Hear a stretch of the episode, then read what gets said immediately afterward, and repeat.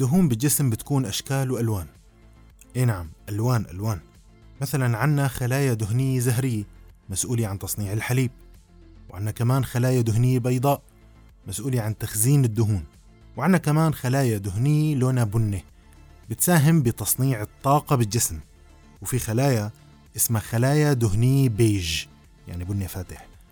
حلقتنا اليوم هي عن الإم تور.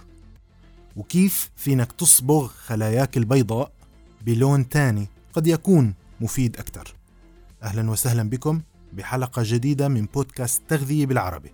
يقدمها الدكتور عبد المنان فاضل دكتوراه بالتغذية العلاجية والالتهاب وأستاذ محاضر في جامعة ليفربول جون مورس في بريطانيا. فيا أهلا وسهلا بحلقة جديدة. هذا البودكاست بالتعاون مع بودلاينز الأبيض معروف أنه هو سيد الألوان. والأبيض هو رمز الصفاء والوفاء والإخاء وكل شيء حلو ونظيف ونقي. هالشي ممكن بينطبق على كتير شغلات بحياتنا وخياراتنا ما عدا ممكن البطيخ والدهون اللي بجسمنا. حكينا بحلقة سابقة عنوانها خزانات الطفولة بنصحكم كلكم تروحوا تتسمعوا ليها حكينا عن تخزين الدهون جوا الجسم وقلنا إنه الدهون اللي بناكلها هي عبارة عن شحوم ثلاثية بتكون موجودة بالزيت بالسمنة بالألبان بالأجبان. بتفوت هالشحوم الثلاثية وبتتحطم بالأمعاء لتصير دهون مفردة وحموض دسمة حرة. وبترجع بتتشكل مرة تانية داخل الخلية المعوية وبترجع لأصلها اللي هو شحوم ثلاثية. بتفوت هالشحوم الثلاثية على الدم وبتتنقل بسيارات خاصة. هالسيارات هيكلها مصنوع من بروتين ودهن مثل شاحنة مصنوعة من الحديد كهيكل وهي نفسها بتنقل حديد عادي يعني. المهم هالحمولة تبعت السيارة تتخزن بالجسم ضمن خلايا دهنية أو خزانات. هالخلايا الدهنية بيكون غالبا لونها أبيض. ووظيفتها أنها تخزن الشحوم الثلاثية لوقت العازة يعني لما بنعتازها فلو دخل الجسم لا سمح الله بمجاعة منطالع من هالمخزون ومنصنع طاقة. وللخلايا الدهنية البيضاء وظائف تمام تانية يعني وأخرى نحكي عنهم بعدين ممكن. بس خلينا نحن نقول اليوم إنه وظيفتها للخلايا الدهنية البيضاء هي إنها تخزن الدهون.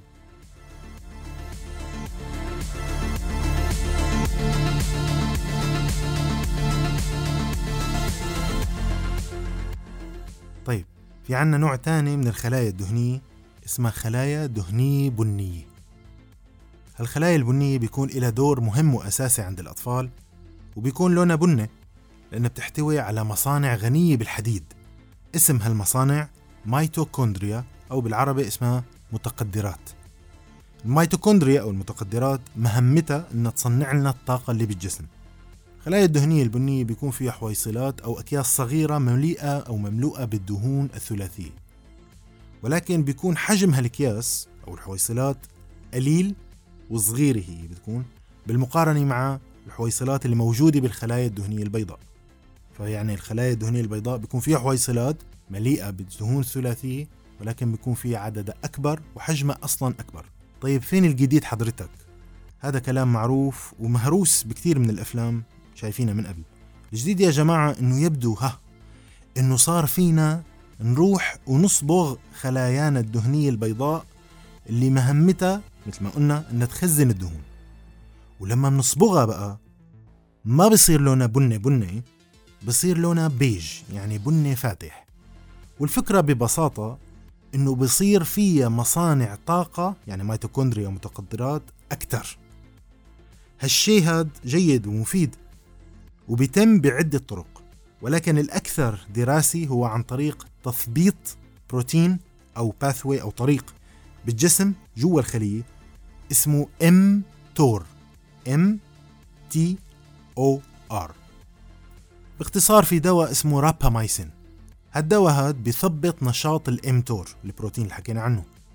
فلما بيتثبط نشاط هالبروتين هاد الإمتور بصير في تغيرات كتيرة جوا الخلايا اللي بالجسم.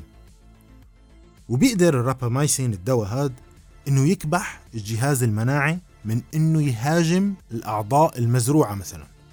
يعني الرابامايسين بيخلي الجهاز المناعي ياخذ له غفوه وما بيهاجم أعضاء مزروعة مثل الكلي من إنسان تاني أو أي عضو آخر. وهالشي كله بيصير عن طريق تثبيط البروتين اللي سميناه mTOR. هلأ الأبحاث القديمة بتقول إنه نحن إذا ثبطنا أو قللنا من نشاط عمل ال mTOR هالشي بيخلي خلايانا الدهنية تتحول لخلايا بيج. يعني بصير فيها متقدرات أكثر ميتوكوندريا أكثر وهالشي على فكرة بيأثر على طول العمر كمان طال عمرك. يعني تثبيط ال mTOR لقوا إنه بيطول العمر عند حيوانات المخبر. الجديد بقى إنه طلع الكلام ده مختلف عن الواقع عند البشر.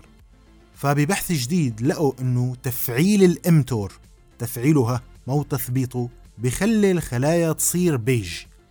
يعني بتصير بتصنع طاقة.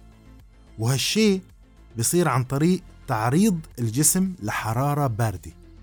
هالبحث مناقض للنتائج الماضية. وبالتالي نستخلص إنه تعرض الجسم لحرارة منخفضة ممكن يحفز نشاط ال mTOR. وهالشي بيزود من عدد المتقدرات أو الميتوكوندريا وبالتالي بتصير الخلايا الدهنية عندها قدرة إنها تحرق دهون وسكريات أكثر هذا كمان رح يفيد مين؟ مرضى السكري. نستخلص من هالكلام شغلتين. الأولى أنه العلم عم يتطور ويتبدل وما في ثوابت ونحن لازم نتأقلم. ونطلع على هالتغيرات السريعة اللي عم تصير. وخصوصا إنه نوعية الأبحاث اللي أحيانا بتصير بالجامعات العربية أو بالوطن العربي بتكون مرهونة بالإمكانيات اللي موجودة بالجامعات هاي. فبالتالي ما بيكون فيها مساهمة كثير بالعلم. ولكن لا يمنع ابدا إنه نحن نروح ونطلع على أبحاث الآخرين ونحاول نقلدهم لحتى نطبق على الشيء اللي موجود عنا ومتاح بالجامعات. هاي الفكرة الأولى. الفكرة الثانية أو الشيء الثاني هو انه ليس بالضرورة أن يكون بس الأبيض يليق بك. ممكن كمان البيج مفيد أكثر ويا سلام يا سلام لو هيك صار البيج لونه بني كمان. أحسن وأحسن.